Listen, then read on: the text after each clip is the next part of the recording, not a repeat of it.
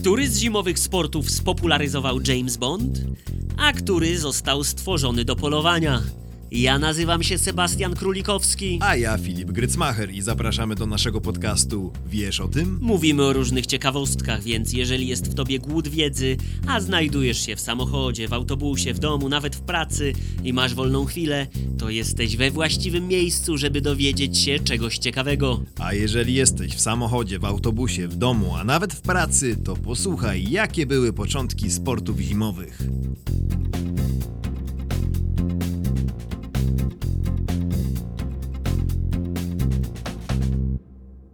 Dzień dobry! Dzień dobry, dzień dobry, witamy serdecznie w kolejnym odcinku. W kolejnym odcinku, który poświęcony będzie tym razem sportom zimowym. Zimie, sportom zimowym, ale nie tylko w kontekście takim sportowym, tak? No bo narty to nie tylko Justyna Kowalczyk czy Kamil Stoch, Adam Małysz. E, Łyżwy to nie tylko Zbigniew Brudka, ale też no my, ludzie, którzy jeździmy na narty, na snowboard, y, idziemy na łyżwy. Ale spokojnie, jak, jak Tak. kogoś nie interesuje takie czynne uprawianie sportów zimowych, to będziemy mówić przede wszystkim o tym, skąd one się wzięły, jakie mają, jaką mają historię i tak dalej, i tak dalej. Na... Dokładnie tak. A jak właśnie sporty zimowe, wiemy, że często towarzyszą, towarzyszy im też to takie ciemniejsze światło, te takie mniej przyjemne sytuacje, No. różnego rodzaju urazy, wypadki. Kontuzje, wypadki. No i w takiej sytuacji dobrze jest się ubezpieczyć, a tak się składa, że naszym partnerem przy dzisiejszym odcinku jest porównywarka ubezpieczeń. Kiosk Polis. Kioskpolis.pl. Serdecznie zapraszamy do obserwowania ich strony i e, oferty właśnie e, ubezpieczeń, które, którą e, oferują. A jeżeli ktoś będzie chciał się rzeczywiście dzięki kioskowi Polis ubezpieczyć, no to macie od nas specjalny kod rabatowy WIERZ. Wiesz, tak. Po prostu krótko wiesz i dzięki temu kodowi rabatowemu możecie dostać do 10% zniżki na ubezpieczenie. Polecamy, no bo zaraz będziemy wam opowiadać o tym, jak, jakie to jest istotne, bo będziemy opowiadać i o sportach zimowych, I o niebezpieczeństwie związanym ze sportami zimowymi. Tak, mamy troszkę statystyk, mamy troszkę informacji właśnie od naszego partnera Kiosk Polis. No to przybliż jakieś statystyki i zacznijmy od którego sportu? Yy, zaczniemy jeszcze najpierw od sportu pod tytułem subskrybowanie i obserwowanie. Tak, oczywiście. Tam, gdzie jesteśmy, to nas followujcie, subskrybujcie i tak dalej. i Na tak YouTube dalej. jest ten czerwony magiczny przycisk, który nic nie kosztuje. Możecie po prostu kliknąć i będzie fajnie, będzie super, będzie mega sympatycznie. Zawsze będziecie mieli informacje o tym, co nowego wrzuciliśmy. Tak jest. Nie tylko odcinki, też shorty na przykład na YouTubie. No i oczywiście Instagram, TikTok, Facebook, Twitter, wszędzie, gdzie się da. Dokładnie tak. A przechodząc już do sportów zimowych, to mam y, taką statystykę, że co roku za granicę na narty, na wyjazdy takie właśnie zimowe, rekreacyjne, wyjeżdża około 200 tysięcy Polaków. Co? Więc no to jest naprawdę całkiem sporo. Sporo, nie? To jest cały Radom albo Rzeszów, mniej więcej. Pół Szczecina mniej więcej, ja zdam po, swoich, jakby po swoim mieście statystyki. Okej, nie? no to 400 sporo. tysięcy, więc 200 tysięcy to jest naprawdę sporo. I e, no słuchajcie, teraz nagrywamy, jest y, mm, za oknem biało, jest bardzo ładna pogoda, bo jest śnieg i świeci słońce. I właśnie, gdyby taka pogoda bywa zdradliwa, bo 80% wypadków na stoku zdarza się przy ładnej pogodzie i dobrych warunkach atmosferycznych, tak? No bo wtedy się chce, y, y, jest się bardziej chętnym, żeby wyjść na ten stok, tak, żeby pojeździć, ale też żeby poszaleć. No i właśnie z tymi sza- szaleństwami bywa różnie. A ogólnie taka statystyka y, trochę ku przestrodze, to aż 20% polskich turystów wyjeżdżających zimą za granicę nie posiada polisy turystycznej. No 20% to też nie jest mało, To tak? jest więc to sporo. też jest y, sporo. I będziemy w tym odcinku wam e, również przybliżać, co, y, jakie konsekwencje mogą spotkać kogoś, kto nie jest ubezpieczony. Bo to nie dotyczy tylko tego, że na przykład, że ja sobie coś zrobię, typu y, rozwalę kolano, ale też na przykład, jeśli coś komuś zrobię, No właśnie. wtedy też nie jest kolorowo. A zazwyczaj mamy takie podejście, że o, mi się tam nic nie stanie i tak dalej, i tak dalej. Ale wedle właśnie tych statystyk na e, szwajcarskich stokach co roku 60 tysięcy osób ulega wypadkom, a 4 tysiące z tych wypadków jest na tyle poważnych, że przez 3 miesiące potem nie można wrócić do pracy. No właśnie, właśnie. I będziemy też y, o konsekwencjach tego y, y, zaraz rozmawiać. Ale przejdźmy już do tych konkretów, do pochodzenia różnych tych sportów zimowych. Ja zaczynam od nart. skąd się w ogóle wzięły narty, wzięło narciarstwo i tak dalej. No to skąd się wzięły? No właśnie, bo są różne teorie tak naprawdę, jak zawsze w sumie z, z reguły jak opowiadamy o różnych takich historycznych ciekawostkach, no to są różnego rodzaju mm, źródła. I według niektórych źródeł narty mogą pochodzić nawet sprzed 9 tysięcy lat z Azji. Podobno mieszkańcy okolic y, Bajkału mieli w ten sposób poruszać się po śniegu i polować, bo tak było szybciej, tak? żeby Mhm. się poruszać w ogóle na, na tym śniegu. Ale odna- odnalezione rysunki na skałach wskazują jednak bardziej na pochodzenie skandynawskie. Datuje się te rysunki na około 5 tysięcy, 3 tysiące lat temu. Więc no to też jest da- dawno, ale już tutaj powiedzmy bliżej nam, bliżej e, Polsce, w Europie, w, Ska- w Skandynawii. Po sąsiedzku, Tak, tak. jak mówił A- Pawlak. A najstarsze znalezione narty y, mają pochodzić sprzed i tutaj y, y, to jest taki mały sprawdzian teraz dla was, czy śledzicie nasze ciekawostki na Instagramie, bo kiedyś była ta ciekawostka. Najstarsze znalezione narty pochodzą sprzed około 3,5 tysięcy lat. Nawet są teorie, że nawet do 4,5 tysięcy lat, ale powiedzmy, że przyjmuje się, że około 3,5 tysięcy lat. Właśnie w, w Skandynawii, w Szwecji, y, w Arge- y, Angermanland, y, miejscowości szwedzkiej. Ale Tutaj nawiązanie znowu do tego, e, co mówiłem, do tej Azji, właśnie okolica Bajkału, e, ziemie rosyjskie, zostały znalezione ka- kawałki czegoś, co miało przypominać narty. E, Więc e, stąd e, właśnie na terenach północnej Rosji i one pochodziło z około, sprzed około właśnie 8-9 tysięcy lat. Więc no właśnie tutaj jest to Całkiem nawiązanie sporo. nawiązanie do tej, tych ziemi tutaj azjatyckich, y, rosyjskich. Ale, mm, no ale to jest coś, co miało przypominać narty, tak? To są takie szczątki, które trudno y, przypisać, że to są po prostu konkretne narty. I ogólnie narty kiedyś właśnie miały służyć przede wszystkim do y, przemierzania przez zamrożone zimą mokradła i bagna. No tak, no w ten sposób było łatwiej się mm, mm, poruszać.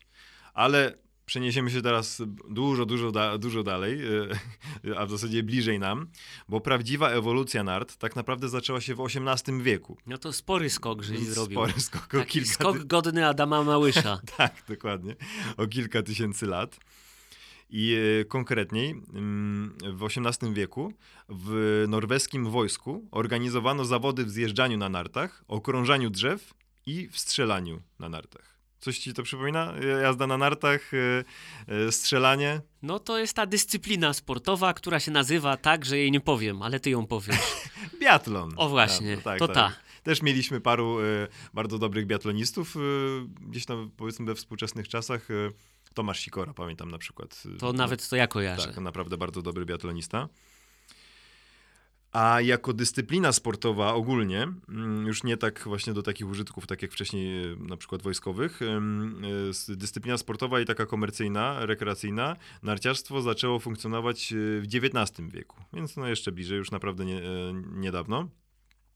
A e, same narty, jako przedmiot, już bardziej wyglądające jak te, które znamy dzisiaj, były tworzone w, no, w norweskiej miejscowości, i tutaj może być trochę znajoma nazwa, y, norweska miejscowość Telemark.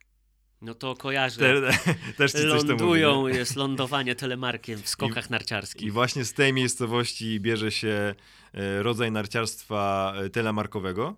Mm, I no właśnie lądowanie telemarkiem też e, później ta nazwa się przyjęła. Mm, W skokach narciarskich to, to właśnie dobrze kojarzymy, że to wtedy więcej punktów narciarze skoczkowie zdobywają. I właśnie w telemarku, w tej miejscowości, pracował stolarz, który się nazywał Zondre Norheim. I jemu zawdzięczamy takie wycięcie na stopy w nartach, żeby umieścić wiązania i ym, rozszerzane końce.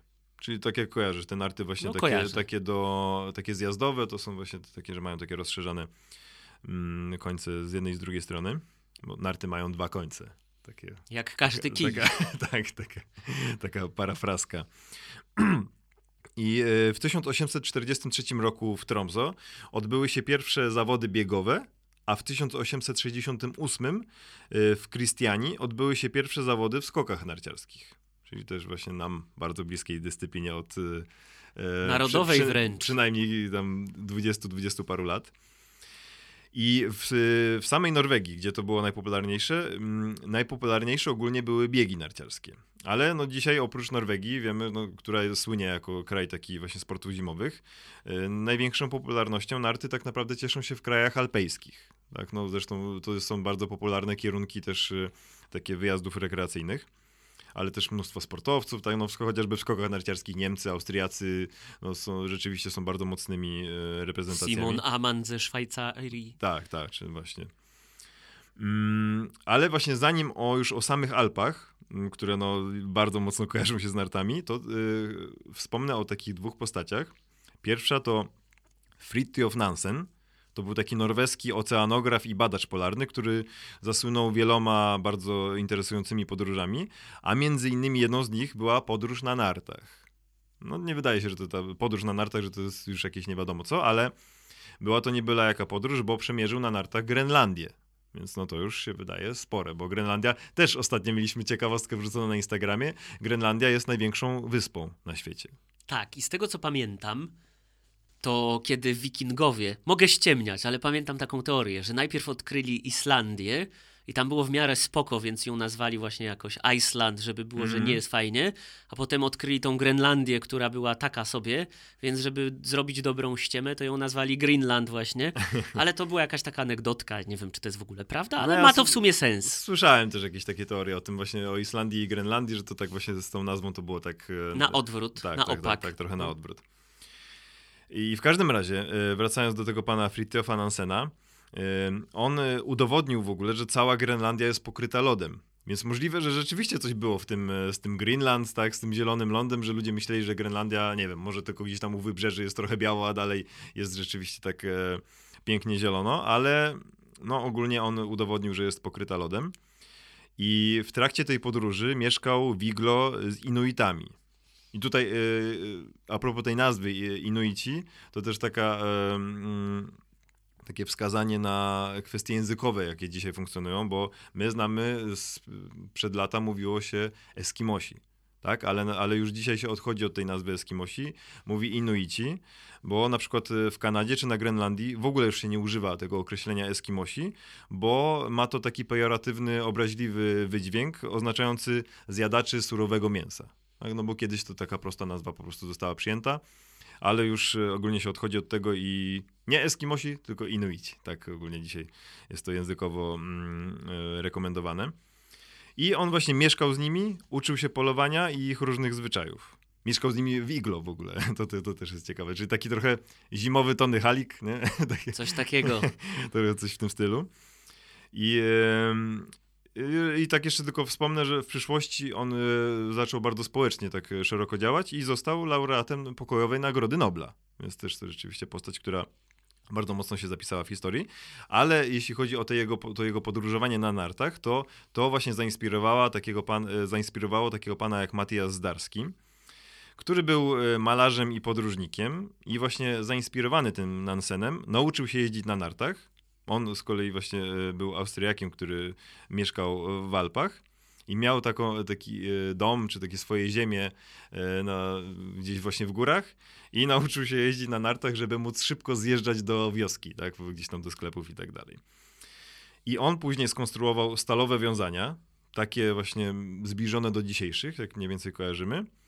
I jeszcze ciekawostka odnośnie tego, jak on jeździł i jak w ogóle jeździ, jeździli też Norwegowie w tamtym czasie. Yy, my kojarzymy jazdę z dwoma kijkami, a oni wtedy jeździli z jednym. Takim jednym, który trzymali tak powiedzmy poprzecznie. Mm, zupełnie in, in, inny był wtedy właśnie styl jazdy. I później e, właśnie ten pan e, Matias Darski e, orga, zaczął organizować zawody narciarskie i jest ogólnie uznawany za ojca narciarstwa alpejskiego. Tak? Bo jest nazwa dyscypliny sportowej narciarstwa alpejskiej. No właśnie o to chodziło w tych zjazdach o to, jak on przeniósł to narciarstwo, czy przyniósł tak naprawdę do e, Austrii i do Alp. E, w 1905 roku zorganizował zawody w zjazdach na nartach z bramkami, czyli to było takie coś mniej więcej podobne do e, slalomu gigant, tak? Mniej więcej jak są właśnie te takie zjazdy, że oni muszą wymijać te takie brameczki. Mm, I on wygrał te zawody i tym samym uznaje się go za pierwszego zwycięstwę zawodów narciarskich w ogóle. Więc to też taka ciekawostka. Nie ma to jak sobie coś wymyślić, a potem być w tym najlepszym, nie? tak, dokładnie. I w trakcie I wojny światowej uczył austriackich żołnierzy jazdy na nartach i zachowań podczas lawin. Więc to też takie właśnie ciekawostka związana z nim. I jeśli chodzi w ogóle o już o narciarstwo już takie bardziej sportowe, to w 1924 roku odbyły się pierwsze zimowe Igrzyska Olimpijskie w Chamonix. One jeszcze wtedy nie były... Którym? W 24. 1924. Okej. One jeszcze wtedy nie były uznane e, od razu, jak to organizowali za e, taki rzeczywiście zimowy odpowiednik e, letnich Igrzysk Olimpijskich, ale po kilku latach już to się przyjęło i już właśnie było tak, że to są te w Chamonix zawody były jako pierwsze zimowe Igrzyska. I z dyscyplin narciarskich były tam biegi narciarskie, skoki narciarskie i kombinacja narciarska, czyli połączenie biegów i skoków. A także jako dyscyplina pokazowa, to jest bardzo ciekawa dyscyplina, patrol wojskowy. To jest nazwa dyscypliny rzeczywiście. I to jest taki powiedzmy pierwowzór biatlonu, o którym już też e, wspom- wspominaliśmy. To był taki bieg drużynowy, gdzie drużyna miała czterech zawodników. E, Składała się z oficera, podoficera i dwóch szeregowych. Czyli rzeczywiście tak jak no, patrol wojskowy, rzeczywiście to była dyscyplina złożona z wojskowych. I e, podoficer i szeregowi mieli plecaki ważące, ważące co najmniej 24 kilo. Więc no tak, nie tak jak w biatlonie, że oni po prostu biegną z tą strzelbą na e, plecach, tylko rzeczywiście jeszcze mieli taki, powiedzmy, e, takie zaopatrzenie trochę prawie jak żołnierze gdzieś e, właśnie na wojnie. I ciekawostka odnośnie tych pierwszych igrzysk e, w Chamonix. Mm, Skoczek narciarski pochodzenia norweskiego, ale reprezentujący Stany Zjednoczone, Anders Olsen Haugen, zajął czwarte miejsce wtedy, w 24 roku, a po 50 latach dopatrzono się błędów w podliczeniu punktów i okazało się, że powinien zająć trzecie miejsce. I rzeczywiście e, komisja to przebadała i po 50 latach otrzymał brązowy medal olimpijski. Ale żył jeszcze wtedy? Tak, tak, tak. Już był takim e, właśnie staruszkiem, ale otrzymał ten medal olimpijski. I co ciekawe, to jest jedyny medal olimpijski w skokach narciarskich, który zdobyli Amerykanie. Więc no bardzo ciekawe No, okoliczności. patrząc na to, jak im idzie teraz, to chyba trochę jeszcze poczekają na kolejny. No, no, no tak, powiedzmy, że w, sko- w skokach narciarskich akurat Amerykanie nie są potęgą, jeśli chodzi o sporty. Mają sporo tych dyscyplin, w których im dobrze idzie, więc... Prawie wszystkie, więc Tak, więc y, skoki narciarskie powiedzmy pewnie nie są dla nich jakąś wielką bolączką. Mm, Na drugich igrzyskach w St. Moritz y, pojawiła się dyscyplina pokazowa skiering. To była taka narciarska dyscyplina, w której narciarz był ciągnięty przez zwierzęta. No, czyli kojarzymy mniej więcej tak jak wyścigi y, psich zaprzęgów, tylko tutaj y, on nie, nie jeździł na sankach z reguły, tak? Bo w tych wyścigach psich zaprzęgów oni mają no, takie są takie saneczki. sanie. Tak, tak. To oni po prostu byli na nartach i byli ciągnięci właśnie albo przez psi zaprzęg, albo przez konia na przykład, albo też później przez motocykl czy skuter śnieżny. Też y, tak to funkcjonowało. I dopiero na czwartych igrzyskach zimowych y, w Garmisch-Partenkirchen, też miejscowość kojarzona miłośnikom skoku bardzo dobrze, znalazło się narciarstwo alpejskie. I to były igrzyska y, no, owiane w sumie też sporymi kontrowersjami, no bo to był 1936 rok. Garmisch-Partenkirchen, Niem Niemcy, czyli Trzecia Rzesza. To były igrzyska organizowane właśnie przez Trzecią Rzeszę. Co ciekawe, wtedy e, one odbyły się w tym samym roku, co letnie igrzyska. W, Berli- Berlinie. W Berlinie, tak, Mhm. tak, tak. Bo wtedy było inaczej zupełnie funkcjonowało to. Nie było tak jak teraz, że co dwa lata zamiennie są te Tylko w igrzyska tym samym roku było. Tak, tak, tak. I co ciekawe, to mnie bardzo ciekawi właśnie z punktu widzenia y, tego y, ówczesnego spojrzenia na politykę, że w 1940 też miały odbyć się igrzyska w Garmisch-Partenkirchen. Czyli w ogóle samo to, że już no, powiedzmy w latach, w drugiej połowie lat 30 no ludzie już mniej więcej widzieli, co się dzieje w Niemczech, tak? Jak to, jak, y, w, jakim, w jaką stronę zmierza tamtejsza polityka. Przyznali im te igrzyska w 36 a potem jeszcze im przyznali te w czter- w 40, które się finalnie nie odbyły, tak, bo już była wojna, ale no jednak im, przyby, yy, jednak im przyznali, więc to jest naprawdę ciekawe. Tam były jakieś perypetie, że miało być Sapporo w Japonii, yy, potem yy, St. Moritz znowu, ale przyznali Garmisch-Partenkirchen, no więc no, tak tam było rzeczywiście sporo kontrower- kontrowersji wokół tego. Ciekawostka, jeśli chodzi o Polaków na zimowych igrzyskach. Polska jest jednym z 12 krajów, który był obecny na wszystkich zimowych igrzyskach olimpijskich więc jesteśmy w dosyć elitarnym gronie pod tym względem. Pierwszym polskim medalistą olimpijskim był e, Franciszek Gąsienica-Groń, y, który w 56 roku na igrzyskach w Cortina d'Ampezzo, d'Ampezzo zdobył brązowy medal w kombinacji norweskiej. Czyli no właśnie tak jak mówiłem, połączenie biegów narciarskich i skoków narciarskich. Co ciekawe w ogóle, on początkowo nie był brany w ogóle pod uwagę do wyjazdu na te igrzyska. Pojechał i zdobył medal. A pierwszym złotym medalistą olimpijskim był też znany bardzo dobrze miłośnikom skoków narciarskich y, Wojciech Fortuna. Mm, najbardziej utytułowanym polskim olimpijczykiem na zimowych igrzyskach jest Kamil Stoch, który zdobył trzy złote medale i jeden brązowy. A największą liczbę medali wywalczyła Justyna Kowalczyk, y, dwa złote, jeden srebrny i dwa brązowe. Nie zdobyliśmy jeszcze niestety żadnego medalu w narciarstwie alpejskim. Y, no, Ale wszystko, przed, wszystko nami. przed nami. Mamy nadzieję, że niedługo to się uda. I jeszcze takie ciekawostki narciarskie na koniec, y, już nie takie typowo sportowe, z takiego świata sportowego, to no parę lat temu obiegła cały świat informacja i u nas w Polsce też się o tym dużo mówiło. Było to wydarzenie, kiedy pierwszy człowiek na świecie zjechał na nartach z K2, tak, drugiego najwyższego szczytu ziemskiego, Andrzej Bargiel. Tak? Polak był pierwszym, który tego dokonał ale poza nim, jeśli chodzi o takie bardzo ekstremalne sporty, takie rzeczywiście hardkorowe zabawy, to był taki pan Słoweniec Dawo Karnicar, który jako pierwszy zjechał na nartach z Monteverestu, czyli z najwyższego szczytu i jako pierwszy również zjechał na nartach ze wszystkich szczytów korony Ziemi. No i jeśli chodzi o te właśnie takie bardzo ekstremalne sporty, bardzo ekstremalne zabawy, to zdaniem ubezpieczycieli narciarstwo należy do sportu wysokiego ryzyka. No to chyba nie ma się co może, dziwić. Może akurat oni nie biorą pod uwagę takiego Bargiela, czy tego właśnie Karnicara, który, nie wiem, czy oni dostają ubezpieczenie od, od kogokolwiek, czy są tacy szaleni ubezpieczyciele. Pewnie tak. Może są. W każdym razie, mm, mm jeszcze jeśli chodzi o takie statystyki, to 56% wypadków na stokach to te z udziałem mężczyzn, a 44% to te, w, który, w których uczestniczyły kobiety. Najwięcej urazów przytrafia się osobom w wieku od 41 do 50 lat, to jest y, ponad 20%, oraz 51-60 y, lat, to jest y, ponad 18%. Więc no, no, ale też trzeba w każdym wieku tak naprawdę na siebie uważać, tak, no bo mm, rzeczywiście... Wypadki nie wybierają po prostu. Bywa niebezpiecznie. I było takie badanie Cebosu, które się nazywało Aktywność fizyczna Polaków.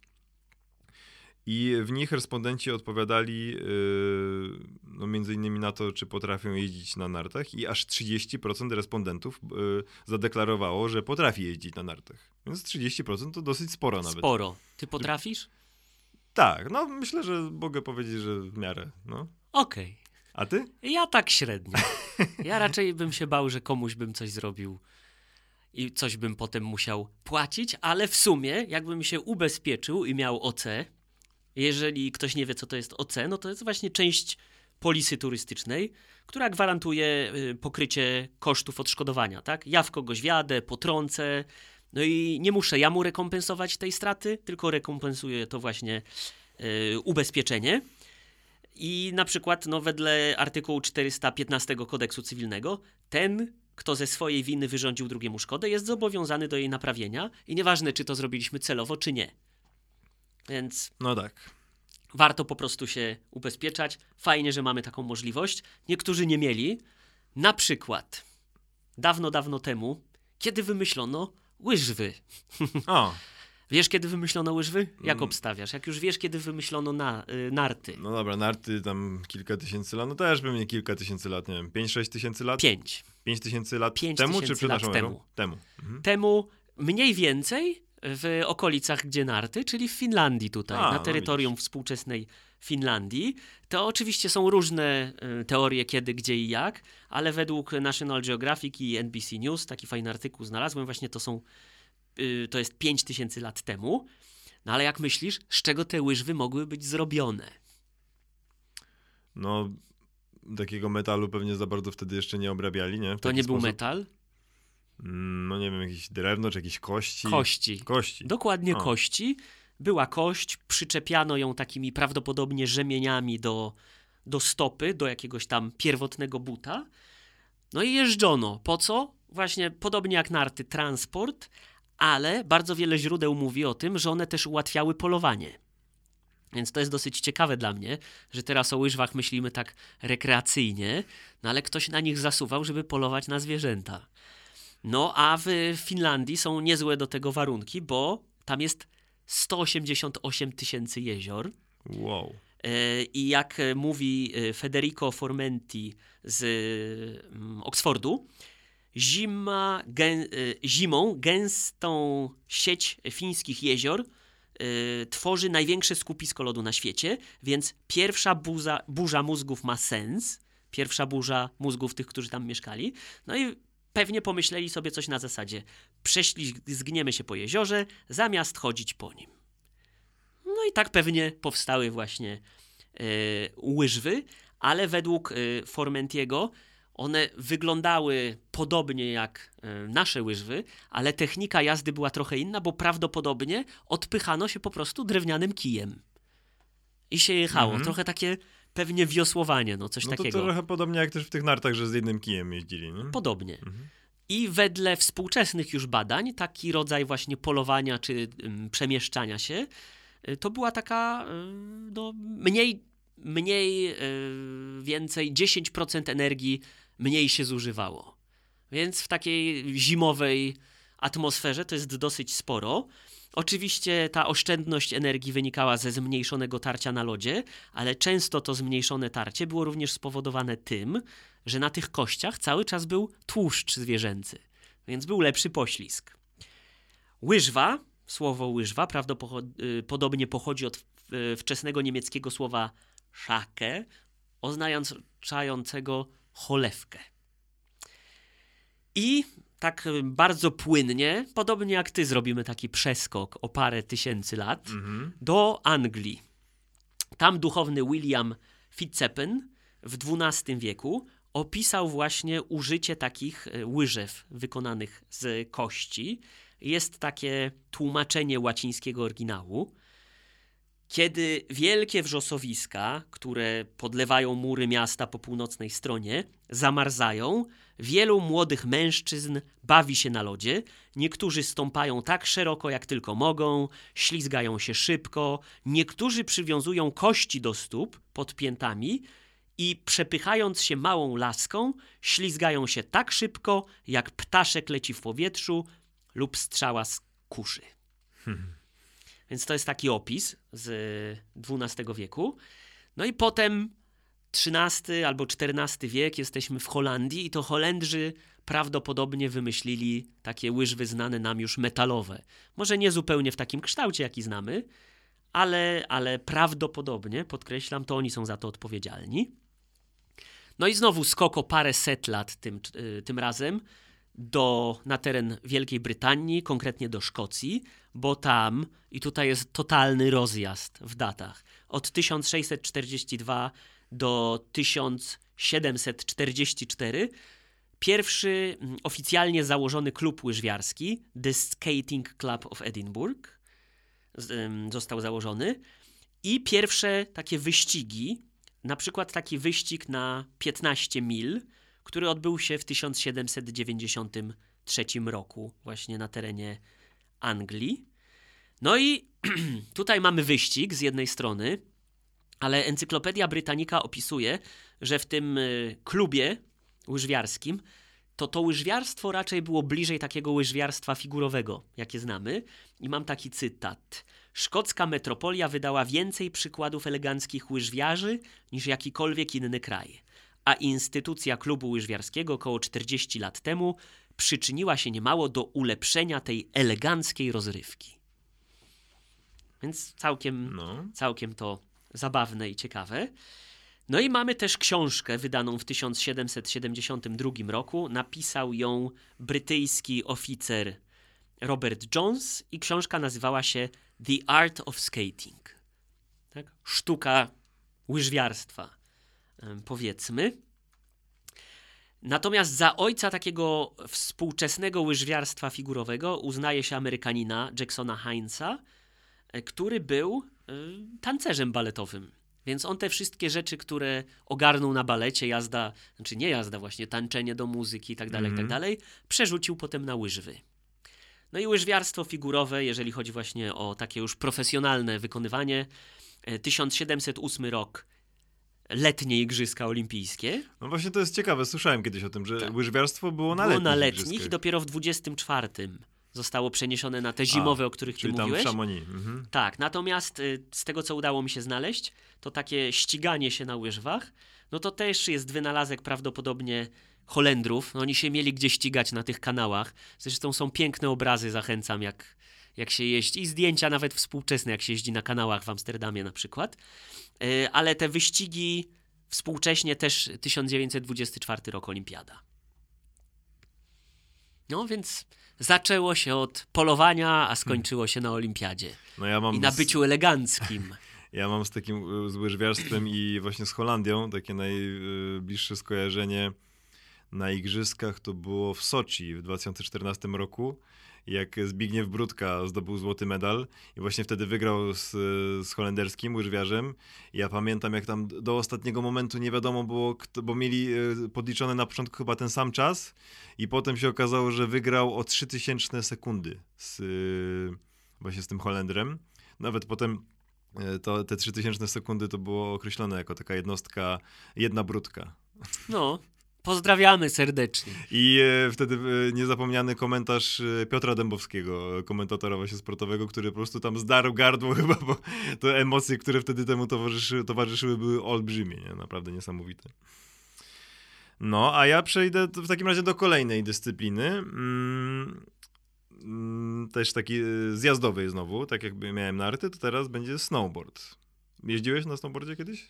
Nie, ale jeżdżę na deskorolce, żeby nie było, że nie uprawiam żadnego sportu. Ale to jest y, bardzo niedalekie, zaraz o, o tym powiem zresztą, bo no, snowboard i deskorolka zresztą no, budzi podobne skojarzenia, tak? I często właśnie deskorolkarze, y, czy skaterzy, tak? Może tak lepiej, Skaterzy. to też y, lubią jeździć na snowboardzie, tak? Nie, właśnie nie wiem, czy nie skejci, bo skater to jest chyba na rolkach w ogóle.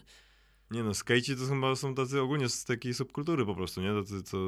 Nie wiem, to jest pytanie do profesora Bralczyka. Tak, tak, tak, tak. No, ale w każdym razie, jeśli chodzi o snowboard, to tak naprawdę snowboard y, jest bardzo młody. Tak jak tutaj mówimy o nartach czy o łyżwach, które mają kilka tysięcy lat, to snowboard ma kilkadziesiąt lat.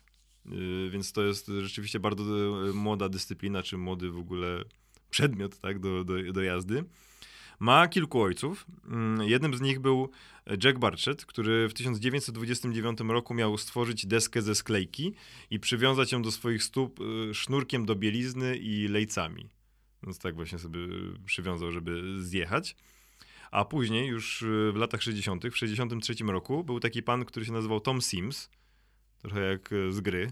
To nie jest wynalazca tej gry, nie. Nie, nie, nie, nie, nie. O Simsach zresztą mówiliśmy a propos wynalazcy e, i o Stanisławie Lemie, więc Tak. możecie Polecamy odcinek o, O science fiction, tak, tak, tak, Science tak. fiction. Mm, W każdym razie e, Tom Sims stworzył deskę do zjeżdżania jako projekt szkolny. No, on był wtedy nastolatkiem i właśnie chciał coś takiego stworzyć, tylko jeszcze nie nazywał tego snowboardem, tylko to wtedy nazywali skiboardem. Rok później, w 1964 roku, kolejny człowiek, Sherman Poppen, podobno bawił się ze swoimi dziećmi i chciał stworzyć coś, co im jakoś też się spodoba do zabawy na śniegu i związał narty jedną z drugą i dał im do jeżdżenia. I podobno bardzo im się to spodobało, po czym opatentował to i sprzedał prawa do e, produkcji e, firmie, która zajmowała się produkcją kręgli. Następnie już w latach 70. deski produkował i sprzedawał Dmitrij Milowicz i on znacząco wpłynął na popularyzację w ogóle desek snowboardowych. Zaczęły się pojawiać e, artykuły o, o samych deskach, na przykład w Newsweeku czy Playboyu, więc rzeczywiście to już się stawało coraz popularniejsze. A pod koniec lat 70. znowu Tom Sims mm, tworzy pierwszą deskę drewnianą z takim obiciem e, na, na górze i z aluminiową blachą od dołu i to pokryte laminatem. I to był taki rzeczywiście przełom, jeśli chodzi o mm, tworzenie desek snowboardowych. W 81 roku odbyły się pierwsze zawody snowboardowe w USA. I kto je wygrał? Tom Sims. Tom Sims, tak, tak, tak. Co ciekawe, mm, w tamtych czasach, właśnie mniej więcej w okolicach tych e, pierwszych zawodów snowboardowych, amerykańskie władze i towarzystwa ubezpieczeniowe doprowadziły do zakazu korzystania z wyciągów i zjazdów snowboardzistów. Więc y, bardzo im y, nie pasowało. W Kanadzie zresztą było podobnie. I ogólnie był taki bardzo negatywny PR y, snowboardu, snowboardistów, bo no, ludzie tam przyjmowali, że jeżdżą niebezpiecznie, tak? że rzeczywiście że stwarzają zagrożenie dla narciarzy. No i było troszkę zamieszania wokół tego. Mm, w 1982 roku powstała pierwsza organizacja snowboardowa w Japonii, a w 1985 odbyły się pierwsze Mistrzostwa Świata w USA. I to był taki rzeczywiście, rzeczywiście przełomowy e, punkt, który no już sprawił, że to była taka ważna dyscyplina na świecie. Czy wygrał je Tom Sims? Nie, nie. Znaczy nie, nie, nie znalazłem takich informacji o nim, ale akurat yy, nie, nie, nie. Nie zdziwiłoby mnie to. Ale w tym samym roku, w 85, miało miejsce wydarzenie możliwe, że w ogóle najważniejsze dla, e, w ogóle w historii snowboardu i dla, a na pewno dla popularyzacji tego. Mm, Była, e, miała miejsce premiera takiego filmu, który nazywał się Zabójczy Widok. Kojarzysz? To jest jakiś Bond Tak, chyba, tak, tak, tak, tak, tak. To jest jedna z części e, z Jamesem Bondem. Mm, I była taka scena, w której James Bond uciekał e, na śniegu przed swoimi wrogami. I tam było zamieszanie, że on tutaj, tu na jakimś skuterze, tu na nartach, tu coś tam, tu jakieś, wiesz, no jak to, jak to James Bond, wybuchy, strzały, zamieszanie, nie? Tam grube akcje ogólnie się, się działy. I nagle James Bond wyskoczył na desce. I jechał na desce i uciekał z nimi na desce. Ona nie była taka, nie przypominała do, dokładnie takiej deski, jaką dzisiaj e, znamy, ale tak e, troszkę miała inny kształt, no ale on jeździł na desce, więc jak cały świat zobaczył, że James Bond jeździ na desce, no to co to jest? No, Ja, ja też tak chcę, tak? Mnóstwo takich głosów się pojawiło. I e, co ciekawe, właśnie ta deska nie była taka typowa, ale zapisała się w historii i do dzisiaj znajduje się w Muzeum Sportów Zimowych w Colorado. Więc ogólnie to jest bardzo ważna deska dla e, miłośników e, snowboardu. Ale to jest też właśnie ciekawostka. W tej scenie, y, tam Roger Moore grał Jamesa Bonda, w tej Aha. scenie właśnie na tej desce nie jeździł Roger Moore, bo miał e, dublera, kaskadera, którym był kto? Daniel Craig. Nie, Nie? Tom Sims. A, No właśnie, nasz tutaj mistrz e, snowboardu, także to było właśnie takie e, ciekawe też wydarzenie, w którym, w którym on brał udział. Zresztą ogólnie Tom Sims był taką, zapisał się w popkulturze, bo poza tym, że mm, zajmował się deskami snowboardowymi, to zajmował się też deskorolkami i też był całkiem niezłym, niezłym właśnie skaterem, skatem, deskorolkarzem tym co jeździ. tym, co jeździ na deskorolce. I na jego deskach, y, które on również tworzył, jeździł m.in. Tony Hawk, czyli legenda ogólnie deskorolki tak? Tak, i gier. skate. tak, tak. Mm, I jeśli chodzi o kwestie już takie związane z igrzyskami, to snowboard na igrzyskach zimowych pojawił się dopiero w 1998 roku na igrzyskach w Nagano, więc to już było rzeczywiście dosyć późno. I taka ciekawostka, tylko w ogóle jeśli chodzi o te igrzyska w Nagano, że w ogóle było dużo kontrowersji wokół tych igrzysk, bo przed głosowaniem y, y, za wyborem Nagano, podczas wizytacji y, przedstawicieli MKOL-u, Japończycy mieli dawać tym przedstawicielom drogie prezenty, takie na, o wartości tam do pół miliona dolarów, a już w samym Birmingham, w którym było to głosowanie, mieli im wyręczyć y, bardzo drogie kamery wideo, takie najnowocześniejsze wtedy. I ogólnie tam świat przy, mówił, że to było, to było przekupywanie tak, tych, tych przedstawicieli. Nie, no wcale. Oni, Nie brzmi oni jak absolutnie się nie przyznawali, do dzisiaj do tego nie przyznają, że to w ogóle nic takiego nie miało miejsca.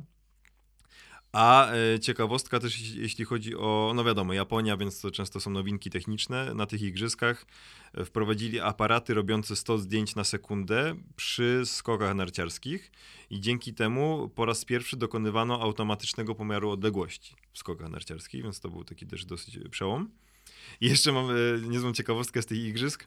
W konkursach e, skoków narciarskich na dużej skoczni, jak myślisz, kto był najgorszym z Polaków w tym konkursie? Adam Małysz. Tak, najgorszy właśnie y, ostatni z Polaków w tym konkursie był Adam Małysz, który 98 rok, a już dwa lata później Był mistrzem i orłem z Wisły. stanął na szczycie świata tak naprawdę, jeśli chodzi o skoki narciarskie. I jeszcze e, trzecie miejsce od końca w tym konkursie miał Stefan Horngacher, czyli niedawny nasz y, trener, teraz trener reprezentacji Niemiec.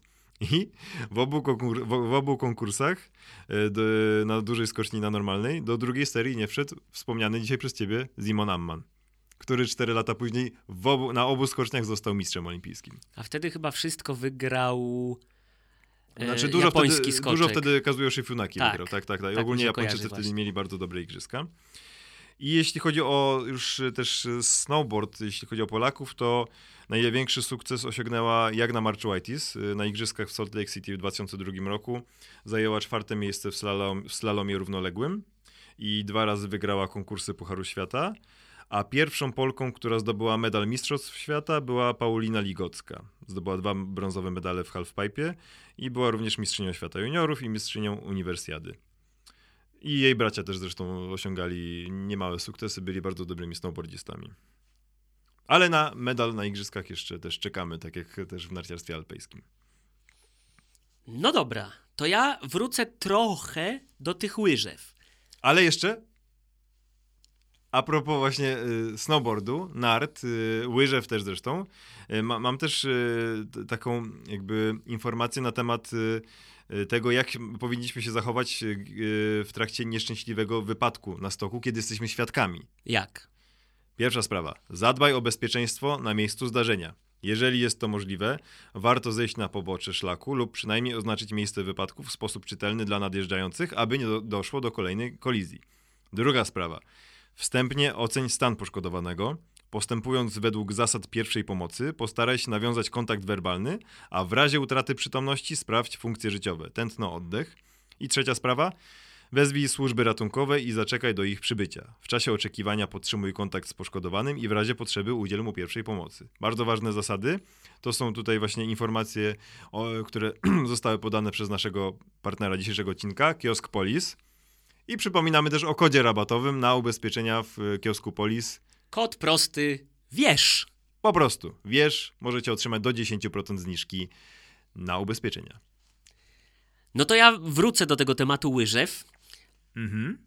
Do łyżew bez łyżew na chwilę, bo będę mówił o hokeju. A, No i historii hokeja bardzo często historycy dopatrują się tam, gdzie tych łyżew nie było, a mianowicie w takich sportach typu stick and ball, czyli no mamy kij i mamy piłkę po prostu. I tych sportów w historii ludzkości było całkiem sporo. One były już w starożytnym Egipcie, w starożytnej Grecji. No i wedle Britaniki e, współczesny hokej, mówię o hokeju na lodzie, właśnie ma swoje korzenie po pierwsze w hokeju na trawie, mhm. a po drugie w takim sporcie, który uprawiali rdzenni Amerykanie, lacrosse. Znaczy oni nie, od, nie uprawiali lacrosse, ale coś na kształt lacrosse, z tak? czego potem wyewoluował, wyewoluował lacrosse. Lacrosse, tak? Mhm. jeżeli ktoś oglądał taki film, który został po prostu obsypany Oscarami, niestety tylko w moim sercu, American Pie, to oni tam właśnie uprawiali lacrosse, tak? Czyli mamy kij z takim Ja koszyczkiem, pamiętam, ten, ten, ten taki... Stifler, Stifler i ten ich y, taki kolega też... y, Oz. Oz, o, tak, tak, tak. Tak, no ja znam bohaterów wszystkich. No. Stifler Oscarsa, drugoplanową O- rolę. Powinien w moich być. myślach. No, No to- w to każdym tak. razie y, mamy ym, hokej na trawie i mamy właśnie lacrosse jakie, jako taki, takiego protoplastę, gdzie właśnie rdzenni Amerykanie uprawiali ten sport. I co ciekawe, szybciutko wtrącę, że jak zacząłem szukać o tym lacrosse właśnie przed przybyciem Europejczyków, to te drużyny liczyły nawet kilkuset zawodników, a boiska miały po parę kilometrów długości. Więc całkiem nieźle się tam trzeba było napocić. No ale w każdym razie, Britannica wspomina o tym właśnie, że mamy hokej na trawie i lacrosse. Z kolei e, Canadian Encyclopedia mówi o tym, że hokej prawdopodobnie wywodzi się bardziej z europejskich sportów takich jak hurling, który mamy w Irlandii, shinty w... Carling? Ka- hurling. A, har, przez co innego. chy, A, okej. Tak. Czy nie to z miotłami? E, nie. Shinty w e, Szkocji i brandy, e, brandy, głodnemu e, chleb na myśli, e, bandy w Anglii. E, I w każdym razie to nie jest do końca jasne. Mówi się, że prawdopodobnie właśnie ta dyscyplina została zapoczątkowana gdzieś w XV wieku w Anglii lub Francji, ale na takim obrazie z 1565 roku Myśliwi na śniegu autorstwa Petera Brugla pojawiają się właśnie ludzie, którzy grają w coś, co właśnie wygląda jak hokej. E, pierwszy taki mecz nie hokeja jeszcze, tylko właśnie tej, tej gry Shinty został rozegrany w Szkocji w 1608 roku. E, I pojawia się nawet taki opis potem e, historyka Charlesa Goodmana, Tebota, który właśnie opisuje mm, granie w coś, co wyglądało jak ten hokej. A po raz pierwszy nazwa hokej pojawia się w książce Juvenile Sports and Pastimes 1773 rok. I tam jest, e, to jest książka napisana przez Richarda Johnsona. I w jednym z rozdziałów, yy, właśnie, yy, jeden z rozdziałów nosi nazwę New Improvements on the Game of Hockey. Czyli jak mamy improvements, tak, czyli polepszenia, no to już wiadomo, że ta gra musiała istnieć jakiś czas, żeby były jakiekolwiek tam ulepszenia. No w każdym razie w tej książce jeden rozdział opisuje grę, używa tego terminu hokej, yy, no i mówi o tym, że gra się w to czymś na kształt korka od beczki albo zatyczki od beczki. Więc mamy już nie piłeczkę, tak jak to było wcześniej, tylko coś na kształt właśnie krążka do hokeja. No i też jest jakieś tam domniemywanie, skąd się wzięła nazwa y, hokej. I prawdopodobnie y, ma ona źródła we francuskim słowie hooki, czyli la, laska pasterska. Tak? Mhm. Więc kształt jest w sumie podobny. No i nie ma co ukrywać, że za takie miejsce, gdzie ten no, hokej jest po prostu religią wręcz, to jest Kanada i to się uznaje za taki matecznik. No i prawdopodobnie, no uznaje się, więc chyba nieprawdopodobnie, że tę grę do Kanady przywieźli brytyjscy żołnierze.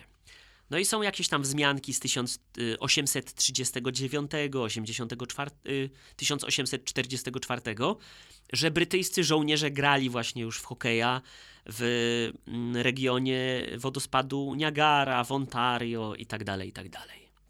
Pierwszy taki oficjalny mecz to jest 1875 y, rok, 3 marca i został on rozegrany właśnie w Kanadzie i Montreal Gazette, gazeta, która istnieje do dziś, wtedy napisała takie ogłoszenie, znalazłem w całości, na Victoria Skating Ring pomiędzy dwoma dziewiątkami wybranymi spośród członków zostanie rozegrany tego wieczoru mecz hokeja. Można się spodziewać dobrej zabawy, gdyż niektórzy z graczy uchodzą za wybitnych ekspertów w tej grze. Niektórzy widzowie wyrażali pewne obawy, że mogą wystąpić wypadki spowodowane przez piłkę lecącą w żywy sposób, co grozi bezpośrednim niebezpieczeństwem obserwatorów, ale rozumiemy, że gra będzie rozgrywana płaską, okrągłą figurką z drewna, zapobiegając w ten sposób wszelkiemu niebezpieczeństwu opuszczenia powierzchni lodu. Ładne. Bardzo ładne. Mhm. Ładne. E, no i potem zaraz wrócę do tego ładne, bo to trochę mi się wiąże z, tymi, z tym łyżwiarstwem figurowym. 1876 rok, też Montreal Gazette właśnie doniosła, E, że są zasady hokeja ustalone przez England's Hockey Association i e, w dużej mierze te zasady były trochę e, skradzione właśnie z hokeja na trawie, a trochę z piłki. Tak, na przykład tutaj coś wspominają o offside. Hmm. Nie wiem, czy w hokeju jest offside. W sumie nigdy nie obejrzałem żadnego meczu hokejowego. Ja grałem kiedyś w grę NHL, ale to było w 99 roku. No właśnie, ja zaraz do tej gry dojdę, bo miałem taką ulubioną część tej gry. Mhm. Natomiast ym, 1911 National Hockey Association, które teraz jest prze, przerobione na NHL. No i ym, Igrzyska Olimpijskie. 1920 rok w Antwerpii. E, no i potem te właśnie już rzeczone 1924. I co ciekawe, Kanadyjczycy oczywiście to wygrali i wystawili tam całą drużynę Winnipeg Falcons. To była ich reprezentacja. A wtedy Szwedzi właśnie wystawili drużynę, która grała w to Bendy, już wcześniej wspomniane, które jest bardzo podobne. Jak obejrzałem na YouTubie, to właściwie nie wiem, czym się różnią te dwie gry. No ale w każdym razie śmieję się z tego, że ten hokej jest taki elegancki i właśnie w tej grze też była taka opcja, ale on mi się głównie kojarzy, my na przykład mieliśmy Krzysztofa Oliwę, no, który tak, tak, tak. był znany z tego, że oni się tam po prostu biją, tak, w mm -hmm. którymś momencie i ten hokej właśnie nie wydaje mi się taką fajną, elegancką, milutką grą, tylko takim po prostu bardzo agresywnym sportem, gdzie można sobie nieźle zrobić kuku i się nieźle połamać. A propos tego połamania, jak się mhm. połamiesz, to idziesz w gips bardzo często. No tak. Wiesz, ile w, w szczycie sezonu zimowego zakopiański szpital zużywa gipsu? Mm, dużo pewnie? 50 kilo dziennie. Tak? Wow, no to to sporo. To, to takie całe muszą mieć te e, takie wielkie opakowania, nie? Tak, takie po prostu budowlane. tak, tak, tak, tak, tak, tak. No ale nie ma się co dziwić. 55% kontuzji to są nogi, więc Mhm. spora powierzchnia. 35% kolana, 20% kostki i stopy. Rzadziej dochodzi do urazów ramion i barków 17%, rąk 7% i pleców 6%. Także dosyć grubo. Natomiast gdzie polscy narciarze ulegają wypadkom? Poza Polską oczywiście, tak? We Włoszech 36, Austria 21, Francja 8, Czechy 5, Słowacja Procent wszystko. y, mówisz. 4%, tak, oczywiście. No i taka ciekawostka, co mnie zdziwiło, najczęściej urazy na stoku zdarzają się podczas drugiego dnia wyjazdu, Czyli jeszcze jak jesteśmy nagrzani na wyjazd, Tak. krnąbrni, tak. tak, a najrzadziej w czasie 11 dnia. no bo już jesteśmy zmęczeni, już Już nie zasuwamy Tak, po tak, prostu, tak, tak, tak, tak. I 12 właśnie przecinek 24% w trakcie drugiego dnia, a w trakcie tego 11 0,76. No i trzeba uważać, bo jeżeli na przykład narciarz złamie na stoku za granicą rękę albo nogę, koszty leczenia mogą przekroczyć nawet 267 tysięcy. Więc całkiem sporo, to a żeby to pokryć, może boleć. Wystarczy sobie kupić ubezpieczenie, które dziennie, ta część właśnie, która pokrywa y, polisę, na- polisa narciarska, 6 do 9 zł dziennie. Więc mamy 6 albo No to 9, tak. nawet razy tam dwa tygodnie, versus 267 tysięcy. No właśnie, żeby poza bolącym kolanem, bolącą kostką też nie bolał portfel tak mocno. No. Nie? A ty mówisz ile? 6-9 zł dziennie, tak? No to to jest rzeczywiście drobiazg tak naprawdę. Ja mam też e, ciekawostkę a propos tego, że mówiłeś, że we Włoszech e, najwięcej Polaków, tak, ulega wypadkom. Mhm. Od zeszłego roku, od 2022, chcąc korzystać ze stoku narciarskiego we Włoszech, musimy posiadać obowiązkową polisę OC. W przypadku braku takiego ubezpieczenia możemy zapłacić mandat nawet y, do 150 euro. Więc poza tym, że no może, kiedy sobie coś zrobimy bez polisy, możemy mieć problem finansowy, to nawet jeśli, jeśli sobie nic nie zrobimy i będziemy skontrolowani, to możemy mieć mandat we Włoszech. No nawet Także- 150 euro boli. tak, i istnieje też coś takiego, jeśli chodzi o wyjazdy te właśnie zagraniczne. Europejska Karta Ubezpieczenia Zdrowotnego, To jest EKUS, tak? EKUS, tak, tak, tak. Refund- refunduje ona jedynie podstawowe świadczenia medyczne. Oznacza to, że dla narciarza y, jej zakres ochrony w razie poważnego urazu na stoku może okazać się niewystarczający, bo EKUS nie pokrywa kosztów akcji ratowniczej czy transportu medycznego do Polski. A leczenie za granicą jest y, bardzo kosztowne, tak jak mówiłeś, y, że to są rzeczywiście bardzo duże mm, sumy. Na przykład mam y, doba w szpitalu zdecydowanie najwięcej kosztuje w Norwegii. Ile za taki pobycik? 4793 zł za dobę. Drogi hotel. Kiedyś wspominaliśmy wam, że tutaj naprzeciwko mamy hotel Roberta De Niro. Podejrzewam, że ten szpital w Norwegii może być droższy. doba w tym szpitalu. Tak mi się wydaje. Tak bym, tak bym strzelał. Yy, mam jeszcze w innych yy, krajach, na przykład wygląda tak, że w Szwajcarii doba kosztuje 3151, w Austrii 2327, w Niemczech 2061, we Francji 2037, a we Włoszech, o których wspominałem, 1737. Najmniej, ale to nie jest mało. No to, jest- nie. to jest naprawdę, naprawdę sporo. I em, mamy taki przykład, na przykład, że narciarz na stoku w Austrii doznał obrażeń głowy i złamania żeber. Został przewieziony śmigłowcem do szpitala i hospitalizowany. Następnie konieczny był transport medyczny helikopterem do Polski i łącznie te koszty wyniosły 80, ponad 80 tysięcy złotych. No a jak nie mamy ubezpieczenia, to musimy to pokryć z własnej kieszeni. Tak, i e, mam tak przykładowo właśnie, że koszt jednej interwencji e, może wynieść od kilkuset euro. Udzielenie pomocy na miejscu i zwiezienie poszkodowanego ze stoku narciarskiego do karetki to koszt nawet do kilkudziesięciu tysięcy euro. Sam start śmigłowca ratunkowego wycenia się mniej więcej na około 5 tysięcy euro. Czyli ktoś bierze 5 tysięcy za przekręcenie stacyjki, y, kluczyka w stacyjce w helikopterze. Tak, tak, tak, tak, tak. Tak jak u prawnika płacisz za trzaśnięcie drzwiami na Tak. przykład, tak. I jeszcze jest, wiecie, coś takiego na przykład, jeśli w grę wchodzą również poszukiwania czy ratowania turystów w trudnych warunkach pogodowych, w trudno dostępnych rejonach, górach i tak dalej, to rachunek będzie jeszcze, jeszcze wyższy. No ale to jest tak, że bo my często sobie nie zdajemy, dobra, jakby ubezpieczam siebie, swoje koszty leczenia, nie? Ale nie myślimy też, że ja już wcześniej mówiłem o tym OC. No i mam takie wyliczenie, które mnie po prostu zszokowało, bo w sumie nigdy o tym nie pomyślałem. Mhm. Patrz, jesteś y, jako Polak w Austrii na nartach. Niechcący na kogoś wpadasz i temu komuś coś się stało. Mhm. No i teraz powiedzmy, że ta osoba zarabia, y, jest jakimś tam pracownikiem w Austrii 3000 euro miesięcznie. Czyli nawet nie jakiś ultra wysoki zarobek, jak na te kraje takie No nie, jak no Austria czy Niemcy. Ma, ma powiedzmy około 30 lat. y, wiek emerytalny rozpoczyna w wieku 65. No i teraz patrz. Wpadłeś na niego, on cię pozywa. Y, ponieważ jest powiedzmy niezdolny do pracy przez 12 miesięcy. No i teraz masz 12 miesięcy razy 3000 euro, no i tam przeliczasz razy aktualny kurs, Mhm. 4 powiedzmy y, złote 70 parę groszy, musisz tej osobie zapłacić 169 tysięcy złotych za ten rok. Mhm. Ale pu, pu, pu, uszkodziłeś kogoś poważnie, tak? Ta osoba jest już inwalidą do końca życia.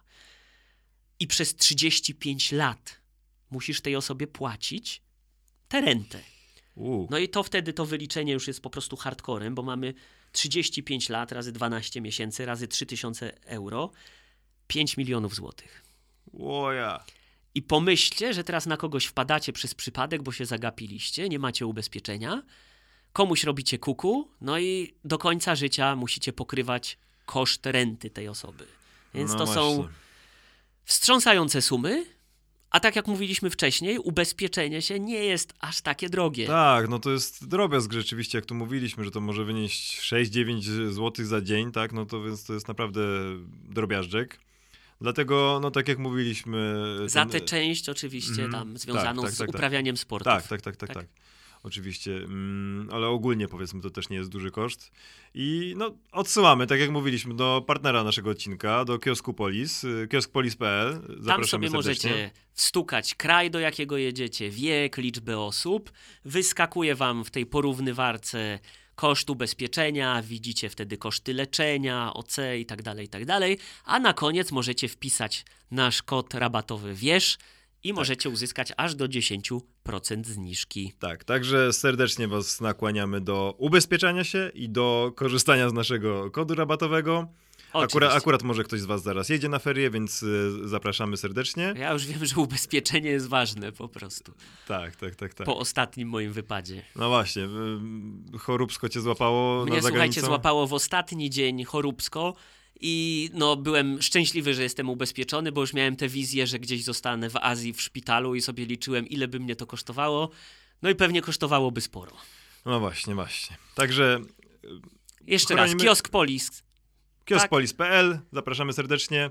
My Was zapraszamy do subskrybowania, obserwowania wszędzie, wszędzie, wszędzie. I do usłyszenia za tydzień. Miłych wyjazdów zimowych, miłego oglądania sportów zimowych w telewizji i Pa, pa, pa! cześć.